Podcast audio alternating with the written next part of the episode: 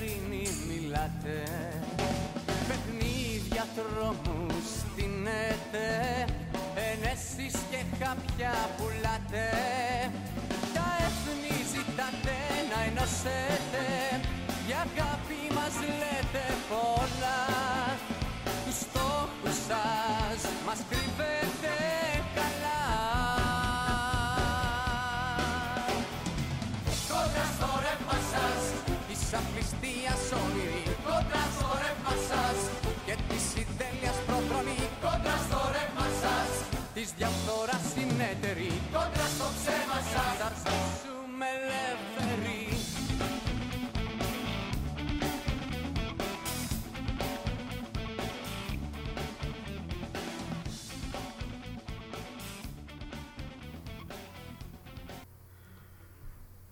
Φίλοι και φίλες, σας χαιρετώ. Καλώς ήρθατε στο πιο αποκαλυπτικό podcast του χώρου. Όσοι τελικά είναι της κυβέρνησης, μάλλον είναι χαϊδεμένοι και ως ονούπο πολιτικά αποχαρακτηρισμένοι και αποδομημένοι. Στη Βουλή γίνεται ο κακός χαμός, το βλέπετε, το καταλαβαίνετε. Κανείς όμως δεν μπορεί να κατανοήσει πως μια κυβέρνηση ως πρώτη εξουσία περιμπλέκεται με τη λεγόμενη τέταρτη εξουσία. Λένε κάποιοι πως το παλαιότερο επάγγελμα είναι αυτό που όλοι φαντάζεστε, ενώ το δεύτερο παλαιότερο επάγγελμα είναι η πολιτική. Τελικά πολύ εύκολα, μπορεί εύκολα να διαπιστώσει κανείς πολλά κοινά σημεία και ως κοινές έχουν ανάγκη από έναν κορινθιαστή. Κορινθιαστής, δηλαδή στα αρχαία ελληνικά, έναν νταβατζή. Η εβδομάδα θα μπορούσε να έχει τίτλο «Κουλή, συγχωρεμένιος». Από πού να το πιάσει κανείς; Από τη δήλωση του Κυριάκου Μητσοτάκη που είπε Τώρα, για τα περιβόητα εμβόλια ε, άλλης προέλευσης. Χαιρετίζω την ευθύτητα με την οποία η κυρία Γεννηματά είπε ότι θα ήταν λάθος να σπάσουμε τη- το ευρωπαϊκό μέτωπο. Έτσι είναι, κυρία Γεννηματά. Αυτό είναι το σωστό. Και γι' αυτό και δεν το κάναμε. Ποιες χώρες το έκαναν; Ποιες χώρες το έκαναν; Έχει ένα ενδιαφέρον αυτό. Δεν ήταν ακριβώς έτσι όπως μας τα είπατε. Η Γερμανία όντως έχει αγοράσει εμβόλια, όχι για τώρα όμως. Το τονίζω. Όχι για τώρα. Το πρόβλημα μας είναι το τώρα. Είναι επόμενοι τρεις μήνες. Σας διαβεβαιώνω ότι από τον Ιούνιο και μετά θα έχουμε πολλά περισσότερα εμβόλια από όσα χρειαζόμαστε. Το πρόβλημα είναι το τώρα. Όχι το τι θα γίνει κατά ανάγκη μετά. Λοιπόν, αυτή τη στιγμή οι χώρες οι οποίες έχουν αγοράσει Sputnik είναι οι εξής. Η Ουγγαρία του κυρίου Όρμπαν, πρώτη, πρώτη και καλύτερη, χωρίς έγκριση από τον αίμα, τον Ευρωπαϊκό Οργανισμό Φαρμάκων, χωρίς καν έγκριση από τον εγχώριο οργανισμό, μόνο με την υπόσχεση της Ρωσίας ότι το εμβόλιο δουλεύει. Το εμβόλιο μπορεί να δουλεύει, δεν έχω καμία αμφιβολία ότι κατά πάσα πιθανότητα είναι ένα καλό εμβόλιο. Πλην όμως οι Ρώσοι δεν έχουν στείλει στοιχεία στο Sputnik, στην, στον Ευρωπαϊκό Οργανισμό Φαρμάκων για να εγκριθεί. Εμείς έχουμε πιέσει την Ευρώπη να εγκρίνει το Sputnik και η Ευρώπη να αγοράσει, εάν υπάρχει, που έχω σοβαρή αμφιβολία, ότι υπάρχει παραγωγική δυνατότητα από τη Ρωσία, να αγοράσει και το ρωσικό εμβόλιο και να το μοιράσει και αυτό όπως μοιράζει τα υπόλοιπα εμβόλια. Πλην όμως οι Ρώσοι δεν έχουν στείλει στοιχεία στον αίμα. Και δεν φαντάζομαι να θέλετε να πάμε να κάνουμε ένα εμβόλιο το οποίο δεν έχει εγκριθεί από τον Ευρωπαϊκό Οργανισμό Φαρμάκων. Εκτός αν, εκτός αν στο βάθος του μυαλού σας και θα κλείσω με αυτή την παρατήρηση υπάρχει μια σατανική σκέψη. Και η σατανική σκέψη είναι ότι θα μπορούσε να συμβεί στην Ελλάδα αυτό το οποίο έγινε στη Σλοβακία. Όπου στη Σλοβακία ο συνάδελφός μου, τέος συνάδελφός μου, μάλλον πρωθυπουργός, επιχείρησε να αγοράσει το εμβόλιο Sputnik, έγινε φοβερή κυβερνητική κρίση και αναγκάστηκε να παραιτηθεί από τη θέση του. Αν αυτό έχετε στο μυαλό σας, φοβάμαι ότι δεν θα σας κάνω το χατήρι. Ολοκληρώθηκε Αυτά κύριε Μητσοτάκη μου είναι άνω ποταμών. Εδώ μέχρι και η Γερμανία αγοράζει Sputnik και εμείς έχουμε μία αιμονή στου τύπου mRNA και στα θανατηφόρα της AstraZeneca. Στη μία χώρα τα καταργούν, στην άλλη λένε όχι στο AstraZeneca κατά από 30 στην άλλη λένε ναι πάνω από 30 και κάτω από 30 αλλά όχι πάνω από 65. Στο τέλος, έτσι όπως πάει με την AstraZeneca, θα εμβολιάζονται με βάση τον οροσκόπο, με βάση το ζώδιο ή με βάση τη σελήνη.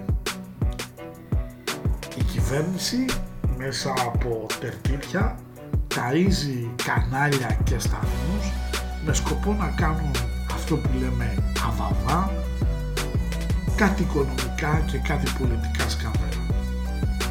Εδώ ο ολόκληρος υπουργός Βρούτσης φαγώθηκε γιατί έθιξε τα συμφέροντα κάποιων. Καλά τώρα μεταξύ μας τα φαγωνόταν ούτως ή άλλως, αλλά αυτό τώρα είναι μια άλλη υπόθεση. Η πραγματικότητα όμως είναι λίγο περίεργη. Ο υπουργός, ο Ράμπο, ο Τζον Γουέιν της πολιτικής που εξάρθρωσε τη 17 Νοέμβρη, εντάξει, τώρα μην το πολύ λέμε, αλλά έσκασε κατά λάθος. Το κινέζικο το ρολόι της βόμβας στα χέρια του Ξηρού έσκασε Scotland Yard γιατί είχαν φάει τον Άγγλο στρατιωτικό ακόλουθο έσκασε, έσκασε και η CIA αλλά εν πάση περιπτώσει να μην τους χαλάσουμε και το όνειρο έδωσε φρουρά σε έναν άνθρωπο γιατί κινδυνεύει από τη 17 Νοέμβρη. Το ερώτημα είναι, η 17 Νοέμβρη έχει εξαπλωθεί ή όχι; Διότι αν δεν έχει εξαπλωθεί πρέπει κάποιους από τους ευθύνοντες μεταξύ αυτών και ο υπουργός που ήταν και τότε υπουργός να πάει σπίτι του για πλημελή εκτέλεση των καθηκόντων του.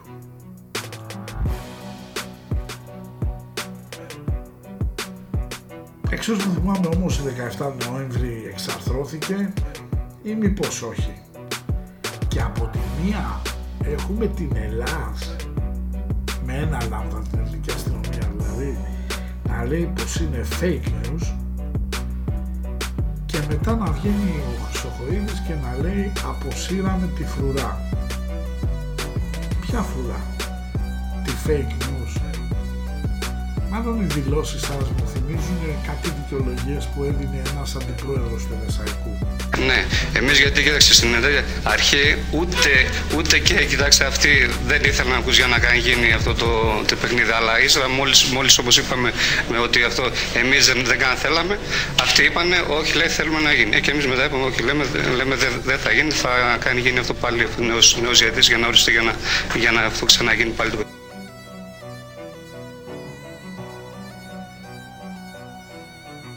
Το ωραίο είναι πως ο Βρούτσης δήλωσε πως κάποιος μπήκε στο γραφείο του και του τα σπάσε όλα. Μπήκε λέει με μπράβους. Οκ. Δηλαδή θέλουμε να πούμε πως ο συγκεκριμένος άνθρωπος είναι σαν να λέμε, σαν να βλέπουμε τον Τζακ Νόρις με κονσίλερ. Μη γελάτε έχετε κλωτσίσει πραγματικά πόρτα με γόβα. Δύσκολο. Μέσα σε όλο αυτό έφαγαν τον δημοσιογράφο Γιώργο Καραϊβάζ και μετά τον Γιόλια αλλά και την δολοφονική απόπειρα κατά του Στέφανου Χίου φαίνεται πως τελικά κάποιοι δημοσιογράφοι που κάνουν σωστά τη δουλειά τους θα πρέπει να σοπάσουν. Ε,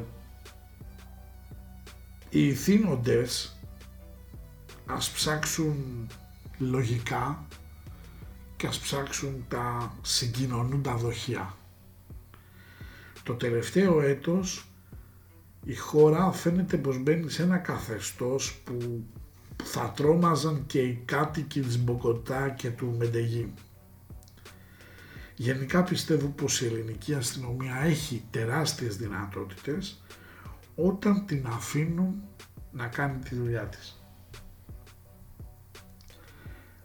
Από την άλλη πρέπει να μας προβληματίσει η απόφαση του Ευρωπαϊκού Δικαστηρίου των Ανθρωπίνων Δικαιωμάτων του ΕΔΑΔ που ως απόλυτο όργανο ελεγχόμενα από το σύστημα είπε τελικά ένα τεράστιο ναι στον υποχρεωτικό εμβολιασμό. Βέβαια ελάχιστοι γνωρίζουν πως με βάση την Ευρωπαϊκή Διρεκτίβα α, πως εάν υπάρχει περίπτωση μετάδοσης νοσήματος με μια υπογραφή του Υπουργού Υγείας, του εκάστοτε Υπουργού Υγείας, α, ο εμβολιασμός δύναται να γίνει ε, υποχρεωτικός. Δυστυχώς αυτό το νόμο έκτρωμα το ψήφισαν και άλλα άτομα που είναι εκτός κομμάτων της κυβέρνησης και παριστάνουν τους πατριώτες. Από την άλλη η κυβέρνηση αυτή τη στιγμή βρίσκεται στο απόλυτο πανικό. Τα ΜΜΕ με 2-3 πακέτα στήριξης έχουν ηρεμήσει ενώ η Εκκλησία κάνει τον Κινέζο αφού θα πάρει επιχορήγηση. Γι' αυτό και υπάρχει τέτοια σιγή.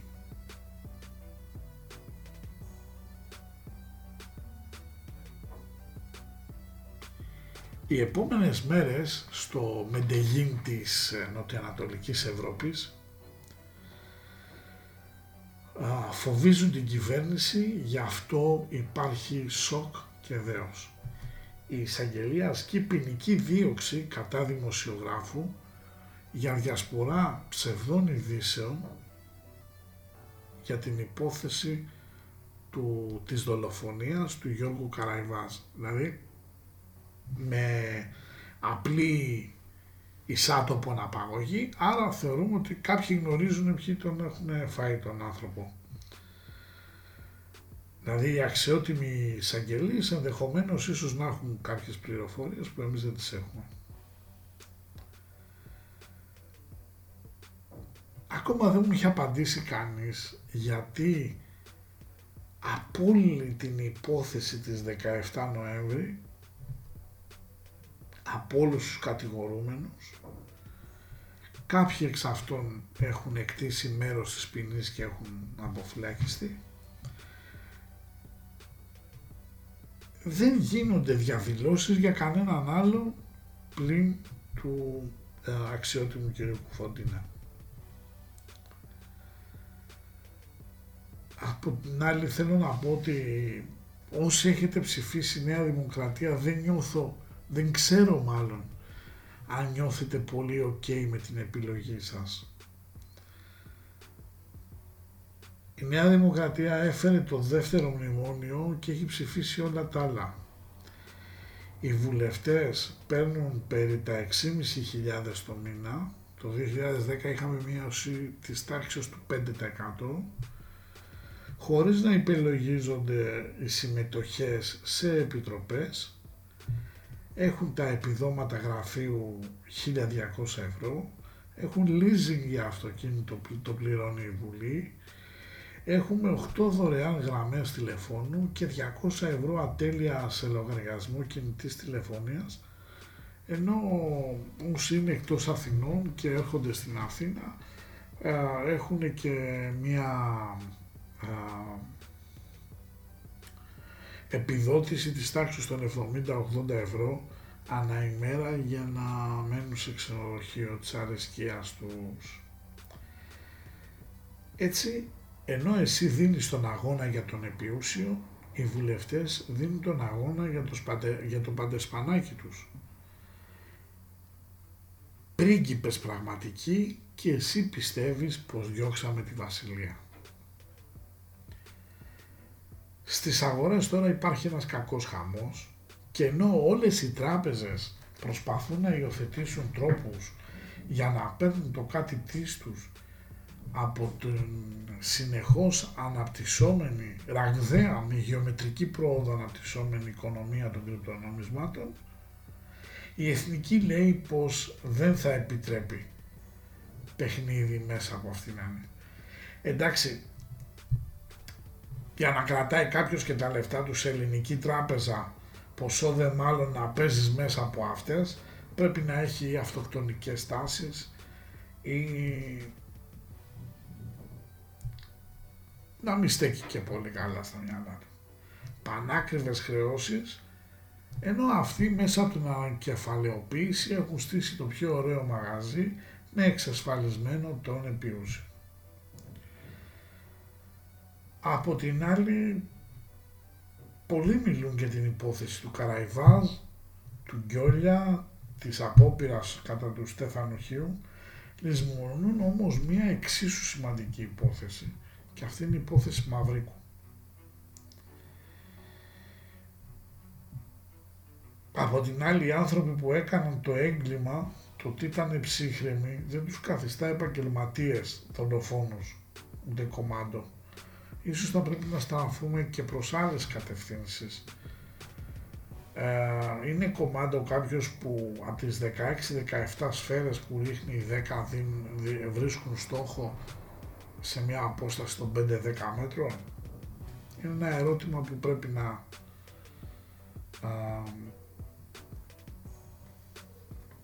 διασταυρωθεί και να απαντηθεί. Τώρα, πάμε σιγά σιγά για να μπούμε στην ατζέντα του σημερινού podcast.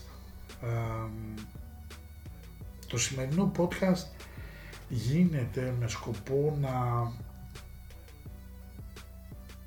προσπαθήσει να δείξει όσο το δυνατόν μέσα από τη δική μου την τεχνική το τι πιστεύω ότι πρόκειται να γίνει. Ε, ξεκινάμε με το θέμα των εμβολιασμών. Το θέμα των εμβολιασμών σας το είχα πει ότι θα έχουμε μια παταγώδη αποτυχία. Ε, το ευαίσθητο σημείο των εμβολιασμών είναι κρόνος Ποσειδώνας οροσκόπος. Σας είχα τονίσει πως το εμβόλιο της Αστραζένεκα θα αποτύχει και αυτό και μάλιστα σας είχα πει και τους λόγους. Οπότε αν λάβουμε υπόψη μας πως από 25 12 το 18 πίσω δύο χρόνια, δυόμιση στις αιτήσεις του 2019 προέβλεψα την έλευση του COVID. Το Σεπτέμβριο του ιδίου έτους του 19 προέβλεψα την καταστροφή που έρχεται στην παγκόσμια οικονομία λόγω ασθένειας. Είπα για τα εμβόλια πως δεν θα προσφέρουν κάτι το ιδιαίτερο. Σας είπα για τις θανατηφόρες μεταλλάξεις που έρχονται μετά από τον COVID ε, τότε του έτσι ο λόγος μου ίσως έχει κάποια α, εγκυρότητα και κάποια α, βαρύτητα. Που σας είπα λοιπόν το ευαίσθητο σημείο του εμβολιασμού είναι χρόνος Ποσειδώνας οροσκόπος.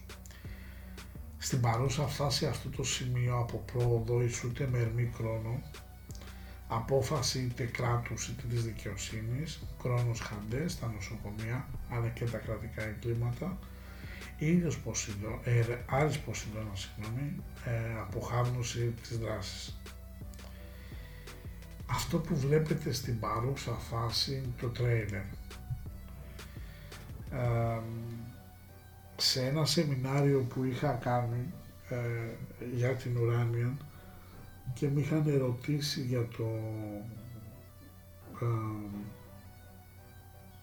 θέμα με τα εμβόλια και με τον COVID και με αυτά, είπα ότι ο καμόκος χαμός θα ξεκινήσει από το Μάρτιο, εντάξει πέσαμε 10 μέρες έξω, α, με τα σχολεία.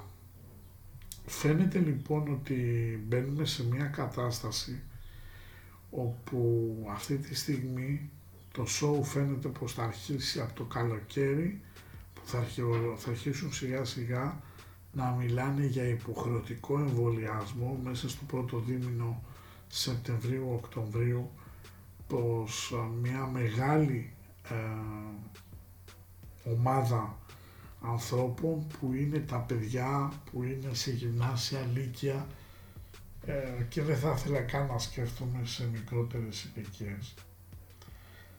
Θα πρέπει να δώσετε μεγάλη προσοχή στα παιδιά σας γιατί πρέπει να φοβάστε αυτούς που αποφασίζουν για εσάς χωρίς εσάς. Τα παιδιά θεωρούμε ότι είναι τα αγαπημένα σας, είναι τα λουλούδια σας και μην επιτρέψετε σε κανέναν να τα κάνει φυτά. Έχουμε γίνει αποθήκη ψυχών, εμβολίων και πολιτικών μη αξιοποιήσιμων οικοδομικών υλικών, μπάζων δηλαδή κατά την ελληνοβαρβαρική. Αλήθεια, οι, οι αλλοδαποί που κυκλοφορούν ελεύθεροι, μη ελεγχόμενοι, πότε σκέφτεστε να τους εμβολιάσετε, ίσως θα ήταν ένα ερώτημα το οποίο θα έπρεπε να απαντηθεί. Ένα άλλο ερώτημα το οποίο πρέπει να απαντηθεί είναι το τι ακριβώς έχουμε να αντιμετωπίσουμε στην παρούσα φάση. Στην παρούσα φάση όπως ε, σας έχω πει κατ' επανάληψη χρειαζόμαστε γενναίες αποφάσεις. Αποφασίζουν και καλά οι λοιμοξιολόγοι οι οποίοι μέσα στην ασημαντότητά τους διότι αν είχαν κάνει ε, τη δουλειά τους σωστά παίρνοντας επιδημιολογικά στοιχεία την αρχή κάθε έτους θα μπορούσαν να βγάλουν ένα πολύ καλό πλάνο και να είχαν διαχειριστεί την κατάσταση. Όμως τίποτα στον ελληνικό χώρο και δι στον ελληνικό, στο ελληνικό δημόσιο δεν λειτουργεί ε, καλά. Βεβαίως θα πρέπει να έχουμε κατά νου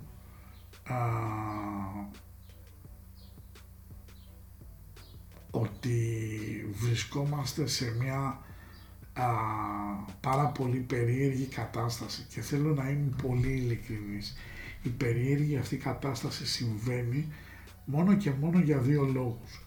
Ο πρώτος λόγος είναι γιατί αν θεωρήσουμε ότι ο Έλληνας Πρωθυπουργός είναι ο παδός της πολιτικής Biden, καταλαβαίνουμε εύκολα το νόμο των συγκοινωνούντων διοδοχείων που υπάρχει μεταξύ Biden, ε, Κίνας και δι του Κομμουνιστικού Κόμματος της Κίνας, Ελλάδας και Γερμανίας. Α, στην πραγματικότητα α, είμαστε στην πρώτη φάση με τα εμβόλια. Η δεύτερη φάση ε, μιλάμε για, και από εδώ και πέρα μιλάμε για έναν μεγάλο αδερφό. Αυτό που είχε πει ο Άλντους Χάξλεϊ ή ακόμα πιο σκοτεινά ο Τζορτζ Όργουελ στο 1984 αλλά και στη φάρμα των ζώων φαίνεται ότι γίνεται πραγματικότητα. Ήδη ο καθηγητής πνευμονολογίας, ο κ. Βασιλακόπουλος, α, μίλησε σε μια τηλεοπτική συνέντευξη, ε, σε πρωινή ε, ενημερωτική εκπομπή και ούτε λίγο ούτε πολύ ε, έθεσε ένα ζήτημα α, που έχουν να κάνουν με την κοινωνία δύο ταχυτήτων με τους εμβολιασμένους και τους αρνητές των εμβολίων.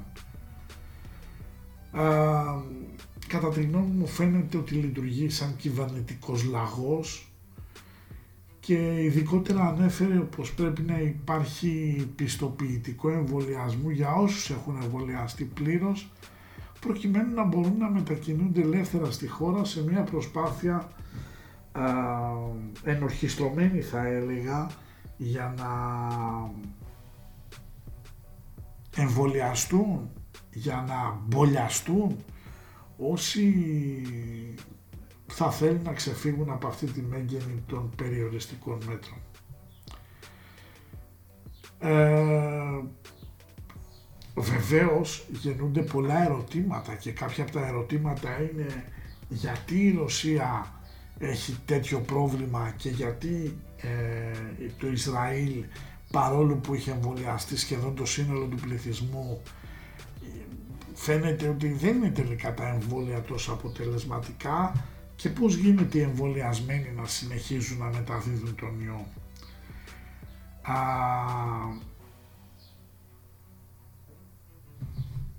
από την άλλη αύριο Δευτέρα 12 Απριλίου ξεκινάει το self-test.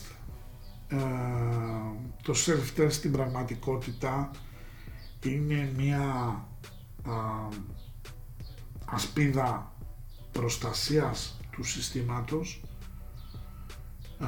αφού φαίνεται πως το πλάνο, το σχέδιο του εμβολιασμού δεν τους βγαίνει, δεν μπορούν να τρέξουν με τις ταχύτητες που θέλουν και πλέον πετάνε το μπαλάκι στο μέσο Έλληνα αλλά κυρίως πετάνε το μπαλάκι σε άτομα τα οποία είναι ανήλικα και πολλά εξ αυτών βρίσκονται στην κρίσιμη καμπή της ζωής τους που πρέπει να δώσουν τον, έτσι όπως έχουν γίνει τα πράγματα, τον υπερπάντων αγώνα για να μπουν σε ένα πανεπιστημιακό ίδρυμα και να διεκδικήσουν όσο το δυνατόν τα όνειρά τους αλλά και μια καλύτερη ποιότητα ζωής. Ο Πρωθυπουργός είπε ότι είναι η στοιχειώδης κίνηση αυτοπροστασίας, ειδικά για τους μεγαλύτερους να εμβολιαστούν.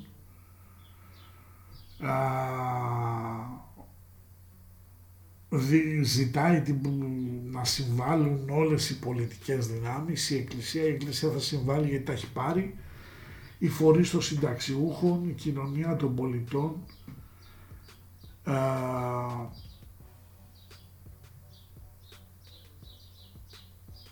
Μάλιστα λέει ότι η εμπειρία του Ισραήλ και της Μεγάλης Βρετανίας αλλά και η εικόνα από τα ελληνικά νοσοκομεία πιστοποιούν την αποτελεσματικότητα του εμβολίου. Εντάξει, το ότι κάποιοι έχουν πάθει ψηλοκεφαλικά, θρομβώσεις, πάλι μείνανε εκεί. Δεν τα λαμβάνουμε υπόψη, αλλά εν πάση περιπτώσει. Στην πραγματικότητα ζούμε σε ένα μεγάλο αδερφό, μιλάμε για ένα φακέλωμα και το επόμενο βήμα είναι να δημιουργηθεί μια τράπεζα πληροφοριών όπου ο καθένας θα έχει το φακελάκι του από την έννοια του file, του αρχείου γιατί βρισκόμαστε σε μια α, ψηφιακή εποχή, βοηθάει και ο ουρανός εκεί πέρα, α, προκειμένου να πάμε να δούμε και το πρόγραμμα Ελλάδα 2.0. Ε, η κυβερνητική πολιτική μιλάει για φάκελωμα, μιλάει στην πραγματικότητα τη δημιουργία ενός ε, ε, αρχείου πιστοληπτικής ικανότητας στην πραγματικότητα και θα φαίνεται αν κάποιος ε, έχει καθυστερήσει ασφαλιστικά ταμεία, στις ΔΕΚΟ, στις εφορίες και έτσι θα έχει και την αντιμετώπιση του κράτους. Σκοτεινή καιρή, φίλοι και φίλες, από ανθρώπους οι οποίοι ως μαριονέτες με νήματα στην πλάτη και στα χέρια α, εξυπηρετούν σκοτεινά σχέδια. Τώρα πάμε πίσω να δούμε το θέμα της δολοφονίας του Γιώργου Καραϊβάς. Καταρχήν κάποιοι λένε ότι η επιλογή λέει, του δημοσιογράφου είχε συμβολικό χαρακτήρα και ήταν ένα μήνυμα με πολλαπλούς αποδέχτες. Ε, αυτό εγώ δεν το πιστεύω και πραγματικά για να το πιστεύει κάποιος άνθρωπος ότι είναι ένα, μια κίνηση η οποία έχει πολλαπλούς αποδέχτες πρέπει να είναι τουλάχιστον ηλίθιος κατά τη γνώμη μου.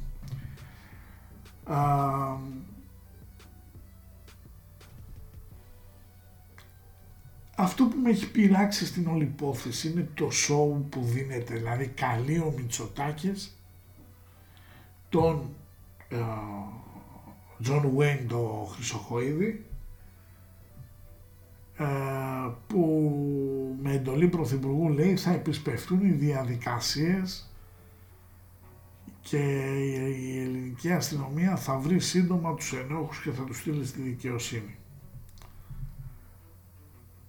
Δηλαδή πρέπει να επισκεφτεί για το αυτονόητο ο Υπουργός της δικαιοσύνης, της ε, προστασίας του πολίτη, διότι δημιουργούνται πάρα πολύ περίεργα ερωτήματα. Δηλαδή, την ημέρα που πήγε να σκάσει ένα σκάνδαλο με την αποπομπή ενός υπουργού και ε, το μείνει εντός εισαγωγικών ανασχηματισμού κάποιος α, ανοίγει την υπόθεση της Μαρφή. Too good to be true που λένε και οι Άκλοι, πολύ καλό για να είναι αληθινό, αλλά ας μην είμαστε ε, ε, κακοπροαίρετοι. Τώρα, ο,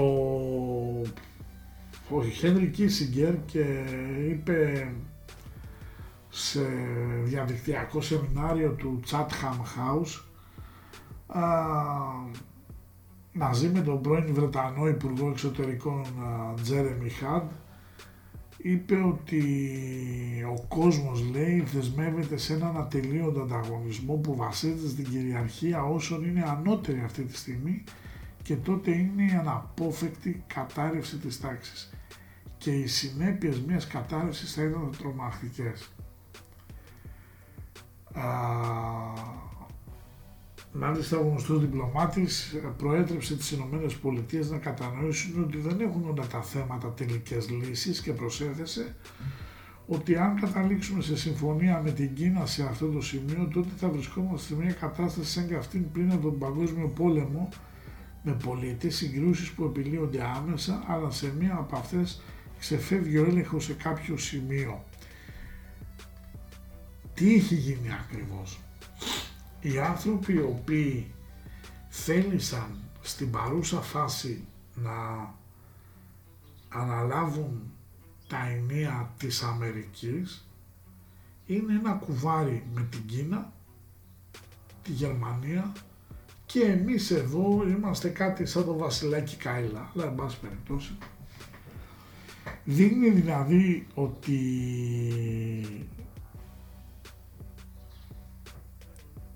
ούτε λίγο ούτε πολύ, της λέει της Αμερικής ο Χένρι Κίσιγκερ, άραξε στα αυγά σου.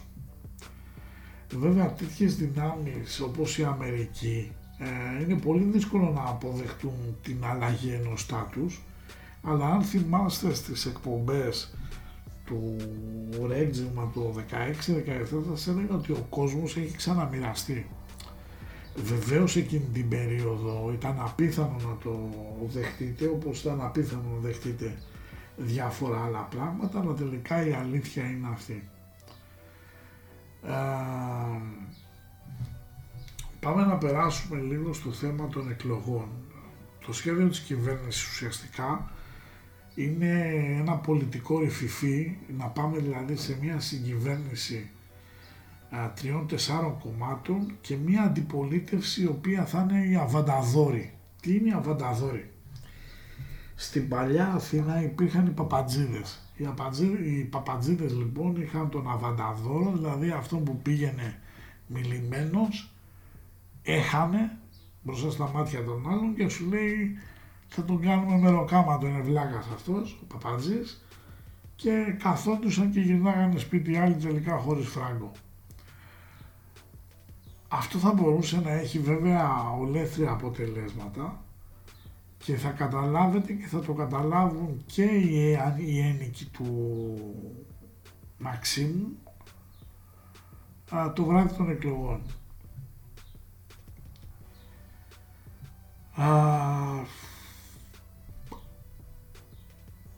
αυτή τη στιγμή η κυβέρνηση έδινε λεφτά 60.000 το νήμα το μήνα μισθό, δηλαδή ότι κάποιος υπήρχε άνθρωπος που είχε μισθό 60.000 το μήνα. 60.000 το μήνα ίσον 600 7-20 το χρόνο. 7-20 το χρόνο στην Ελλάδα δεν έπαιρνε ούτε ο Καραγκούνης. Στο Παναθηναϊκό ίσως κάνει ένας Ριβάλντο τις καλές εποχές έτσι.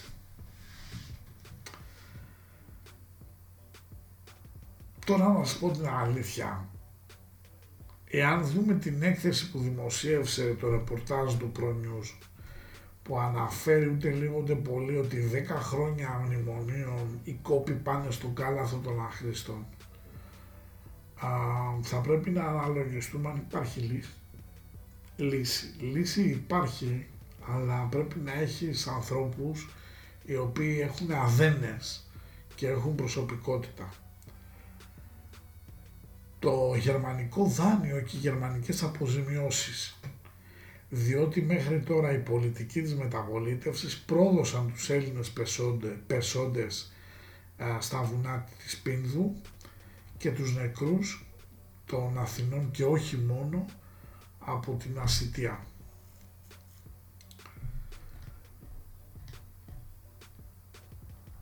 Ε, μιλάει για χαμηλές πτήσεις της Ελλάδας μέχρι το 2026, τρύπες στον προϋπολογισμό και ανάγκη για πρόσθετο δανεισμό, άρα πρόσθετα μνημόνια.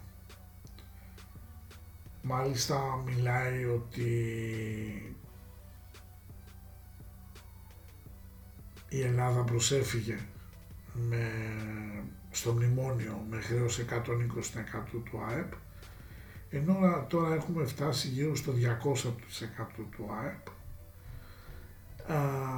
ανοίξαμε, ε, με, μάλλον κλείσαμε τον κόσμο με 50-100-200 κρούσματα και τον ανοίγουμε με 5.000 κρούσματα ημερησίως. Αυτό αν δεν ανήκει σε κάποιον οσυρό μυαλό, τότε ο Θεός μάλλον μας κάνει πλάκα. Πάμε να δούμε λίγο όμως το θέμα των α, της Ουκρανίας και όχι μόνο. Αυτή τη στιγμή βρισκόμαστε σε μια ε, θα έλεγα παγκόσμια κατάσταση που θυμίζει α, προπαραμονές μιας παγκόσμιας ή μιας έτσι, γενικευμένης θα λέγαμε σύραξης.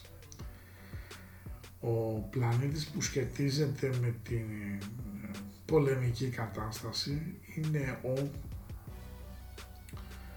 Ζεύς ε, ο ΖΕΣ αυτή τη στιγμή βρίσκεται πάνω στον άξονα. Ε, δώστε μου λίγο ένα λεπτό.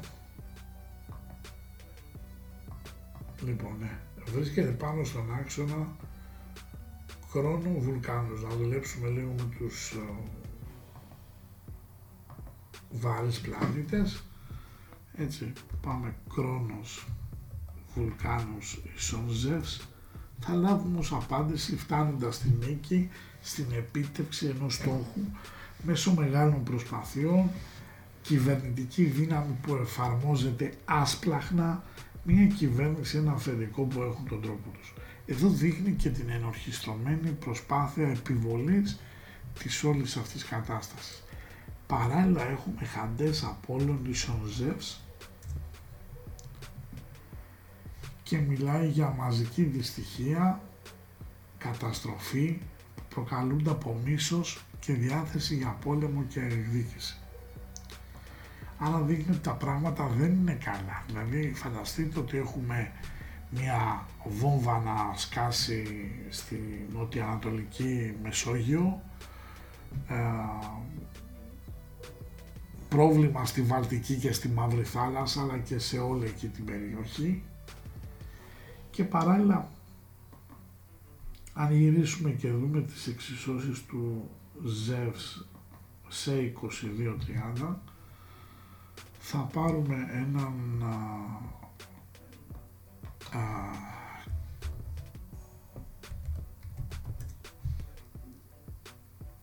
θα πάρουμε και έναν κιούπιντο άδμητο Ζεύς που μιλάει για εργαζόμενος μαζί με άλλους προκειμένου να αντιμετωπιστεί ένα μεγάλο πρόβλημα, εμπόδια και, στην, και καθυστερήσεις στην θέσπιση και καθιέρωση μιας εταιρείας, δείχνει γενικότερα ότι ο ΖΕΒΣ ε, δεν λειτουργεί καλά σε παγκόσμιο επίπεδο. Εάν συνυπολογίσουμε το ότι ο, ο χρόνος υποθετικός είναι πάνω στον βόρειο δεσμό κρόνος Σατούν δηλαδή, θα θεωρούσαμε ότι μέχρι και την Παρασκευή α, 16, άντε 17 του μήνα έχουμε διαφωνίες και λογομαχίες οι οποίες μπορούν να πάρουν πολύ περίεργες προεκτάσεις. Έχουμε κρόνο πλούτονα πάλι κρόνο υποθετικό α, που μιλάει για να προσπαθήσουμε να μάθουμε μέσα από τα λάθη μας αλλά για να μάθουμε τα λάθη μας πρέπει πρώτα να τα αναγνωρίσουμε και να τα παραδεχτούμε. Και τέλος ο άδμητος ο οποίος μιλάει για τις αυτό που θα λέγανε και οι γιατροί μη αναστρέψιμες καταστάσεις. Έχουμε ζεύς κρόνο άδμητο αυτή την περίοδο που μιλάει μεγάλη δημιουργία σε ένα περιορισμένο πεδίο, ο ανταγωνισμός μεταξύ μερικών ανθρώπων, το πρόσωπο που θα αποσπάσει εύνοια ή μια ευνοϊκή ρύθμιση από μια ειδική επιτροπή από άτομα που έχουν εξουσία και δείχνει ένας που είναι σημαντικός μέσω των ειδικών περιστάσεων που δημιουργούνται ή και εξαιτίας των ταλέντων του. Γινώντας όμως 22-30 και βάζοντας τον άδμητο, εδώ αποκτά ε, ιδιαίτερο ενδιαφέρον διότι έχουμε εξισώσεις οι οποίες μιλάνε για κάποιες αλλαγές οι οποίες δεν πολύ φαίνονται διαγυμνού οφθάλμου δείχνει για πρόβλημα στην οικονομική έτσι ροή των αγαθών. Και επίσης αυτό που θα πρέπει να λάβουμε πολύ σοβαρά υπόψη είναι ότι ο πλανήτης που σχετίζεται αυτή τη στιγμή, όχι αυτή τη στιγμή, μόνιμα με την ψευδέστηση, την ουτοπία και την απάτη, ο Ποσειδώνας είναι πάνω στον χρόνο άδρυτο, πράγμα που σημαίνει ε, κρυμμένες επίβουλες πράξεις, μια αλήθεια που είναι καλά κρυμμένη, ο πόλεμος πάνω στη Γκριμαία ε, και στην, εκεί πέρα την περιοχή ε, δείχνει ότι ακόμα δεν έχει ξεκινήσει. Οι Αμερικάνοι δεν φαίνονται να μπορούν να εμπλακούν γιατί δεν ξέρουμε αν μπορέσουν να ανταπεξέλθουν σε οικονομικό επίπεδο. Αυτοί που προσπαθούν να παίξουν κάπως το ζωρό είναι οι οι Τούρκοι, οι οποίοι θα έχουν πάρα πολύ άσχημο πρόβλημα τον επόμενο μήνα και αυτό που θα πρέπει να καταλάβουμε είναι ότι το πρόβλημα αυτή τη στιγμή ε, είναι ο Biden και οι συνεργάτες του. Από την άλλη δείχνει ότι μέσα από τα ο κόσμος έχει κάνει μια εκτεταμένη στροφή προς τα κρυπτονομίσματα. Α, το ε, ένα πολύ hot νόμισμα αυτή τη στιγμή θεωρείται πλέον το XRP είναι κάτι το οποίο το είχαμε δώσει εδώ και καιρό από τις ε, δύο πρώτου που είχαμε πει ότι μην πουλάτε είναι πολύ δυνατό σαν asset.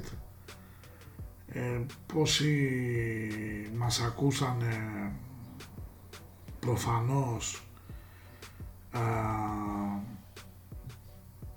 από τα 23 λεπτά που είχε πέσει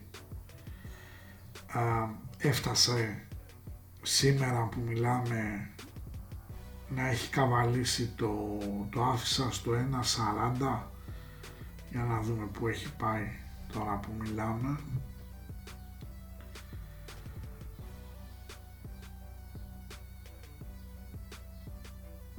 Λοιπόν, έχει φτάσει ε, στο 1.37 έχει πάει από τα 23 στο 1.37 είναι πάρα πολύ καλά. Ένα άλλο hot είναι το VeChain και είναι το VeChain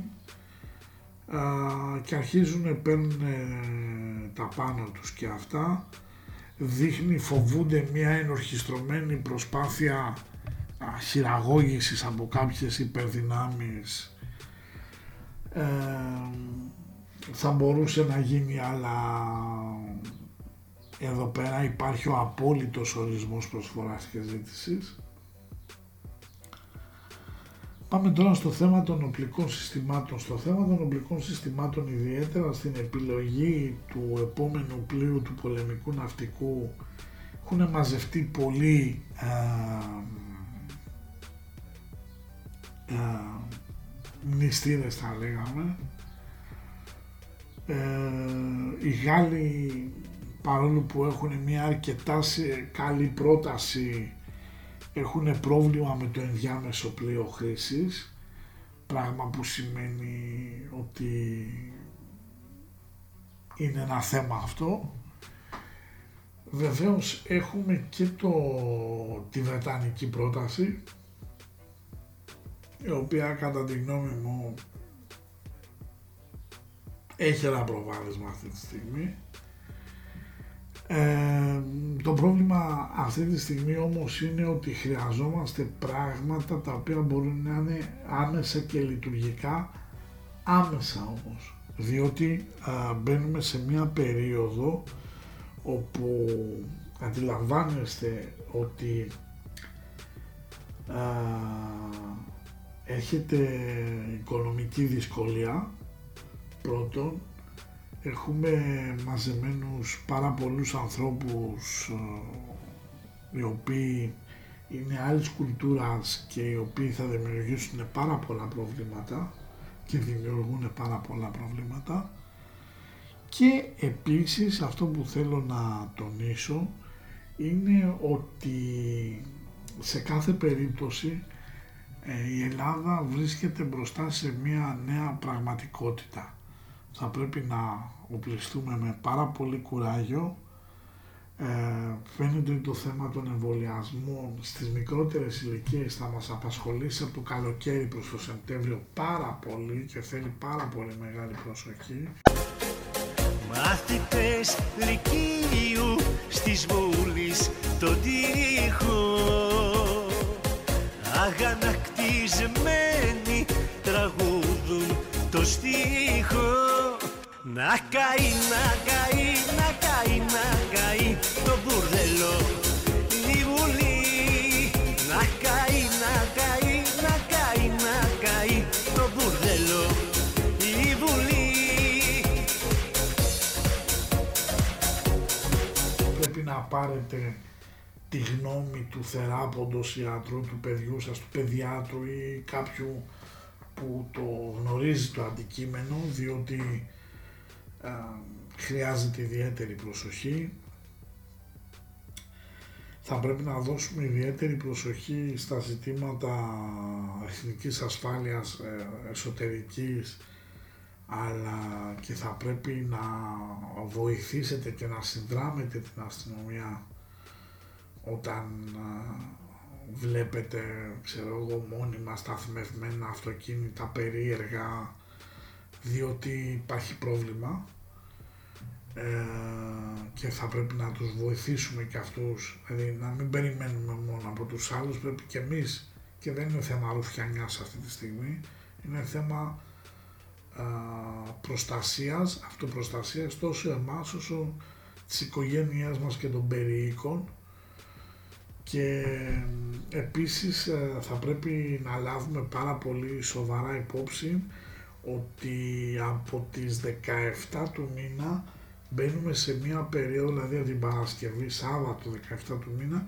μπαίνουμε σε μια περίοδο πολύ δύσκολων α, αναταραχών, πολιτικών αποκαλύψεων, οι οποίοι τώρα σιγά σιγά α, δρομολογούν τον αποχωρισμό της κυβέρνησης. Ε, εκλογές δεν πιστεύω ότι θα έχουμε μέσα στον Ιούνιο όπως σας είπα διότι μου φαντάζει τρελό. Και η γνώμη μου είναι πως οι εκλογές θα γίνουν φθινόπωρο.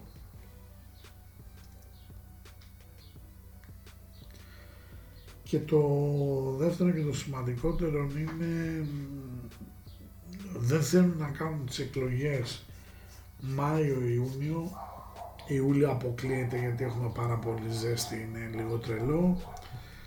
Ε, δεν θέλουν να βάλουν και τον τουρισμό.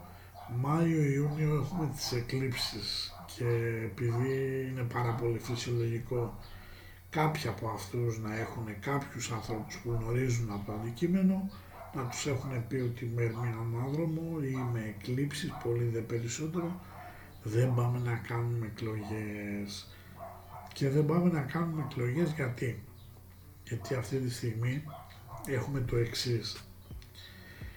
Η κυβέρνηση της Νέας Δημοκρατίας, ή μάλλον το κόμμα της Νέας Δημοκρατίας, για να μιλήσουμε πιο συγκεκριμένα, έχει μια πολύ έντονη εσωτερική φαγωμάρα. Όσοι ανατρέξετε το τι είχα πει και στις αιτήσεις αλλά και στην ηλιακή της επιστροφή θα καταλάβετε ότι δεν είμαι καθόλου ανακόλουθος. Η εσωτερική φαγωμάρα δείχνει ότι ουσιαστικά τα, τα τρία μεγάλα μπλοκ έχουν γίνει δύο, δηλαδή ενώθηκαν οι Καραμαλικοί με τους Αμαρικούς και αντιτίθενται στις ε, ορέξεις της ε, κυβέρνησης.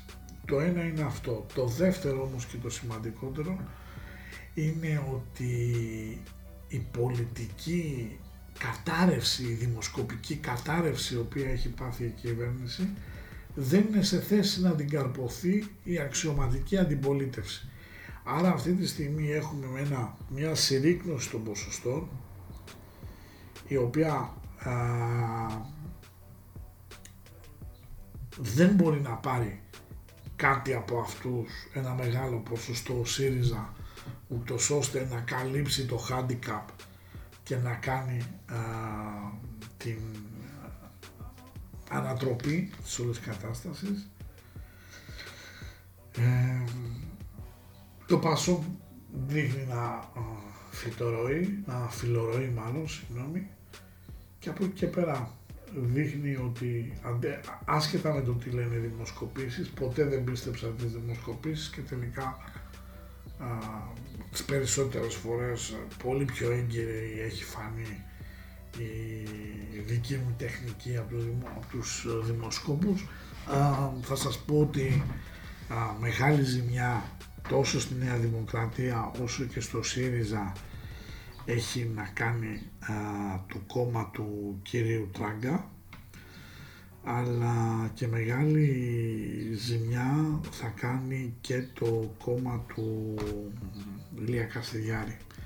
Δείχνει δηλαδή ότι ουσιαστικά α, αυτή τη στιγμή πάμε για μια ιδιαιτέρως πολυκομματική βουλή η οποία μπορεί να δώσει α, πολύ μικρό χρονικό διάστημα α, ζωής και κυρίως να μην επιτελέσει το έργο της, το οποίο είναι μια συγκυβέρνηση η οποία θα οδηγήσει σε ένα πρέσπες τελεία 2,0 το οποίο έχει να κάνει να, με τον διαμοιρασμό του Αιγαίου.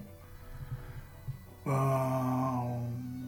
δυστυχώς η εξωτερική μας πολιτική δεν έχει φερθεί καθόλου έξυπνα και πλέον ποντάρω στη θεία παρέμβαση η οποία έχει να κάνει με ανατροπή καταστάσεων σε παγκόσμιο επίπεδο και ξόφαλτσα θα πάρει και εμάς η μπάλα για να την ε, ψιλογλιτώσουμε ό,τι μπορούμε να γλιτώσουμε. Εμένω στη θέση μου φίλοι και φίλες, το πρόβλημα δεν είναι το οικονομικό, το πρόβλημα είναι το μεταναστευτικό και πλέον είναι ορατό να το δούμε μπροστά μας και με πάρα πολύ ε, έντονα χαρακτηριστικά. Α, κράτος και παρακράτος φαίνεται πως συνεργάζονται. την επόμενη εβδομάδα, δηλαδή από το τέλος της εβδομάδας αυτής που ξεκινάει από τις 16-17 του μήνα, μπαίνουμε σε μια περίοδο όπου τα νέα το ένα θα διαδέχεται τον άλλο, το άλλο και μπαίνουμε σε μια περίοδο κομματικής παύλα πολιτικής αποκαθήλωσης και εάν υπάρχει λόγος θα υπάρχει και podcast. Αν δεν υπάρχει λόγος δεν θα έχω podcast αυτή την, εβδομάδα, την επόμενη εβδομάδα. Επίσης να πω ότι αύριο 12 Απριλίου έχουμε ένα podcast πάρα πολύ ιδιαίτερο ως άλλη πλευρά μιας και η κόπωση η οποία έχει επιφέρει στην ψυχή και στο σώμα σε όλους εμάς, σε όλους εσάς α, μας οδήγησε στο να λάβουμε μια απόφαση να σας δώσουμε κάποια σύγχρονα και λειτουργικά tips προκειμένου να γίνετε, να βελτιωθείτε, να την παλέψετε και κυρίως να φτιάξετε λίγο την ψυχοπνευματική σας κατάσταση και όχι μόνο προκειμένου να αντιμετωπίσετε και αυτά που σας άφησαν ως υπολείμματα αλλά κυρίως αυτά που θα έρχονται, αυτά που έρχονται. Καλή συνέχεια φίλοι και φίλες και μην ξεχνάτε, προσέχτε λίγο το θέμα του εμβολιασμού κρύβει όπως κάθε πράγμα που βάζουμε στο σώμα μας. Πάρα πολλούς κινδύνους. και χαπιά πουλάτε. Τα έθνη ζητάτε να ενώσετε. Για αγάπη μας λέτε πολλά. Τους στόχους σας μας κρύβετε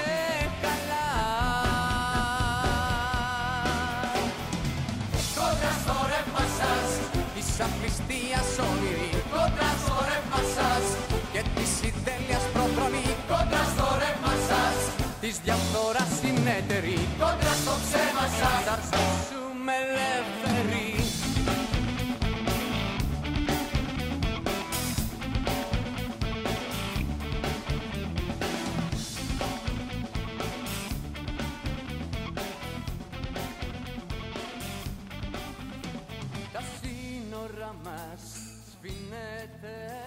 θεσμούς και αξίες χτυπάτε το μέλλον μας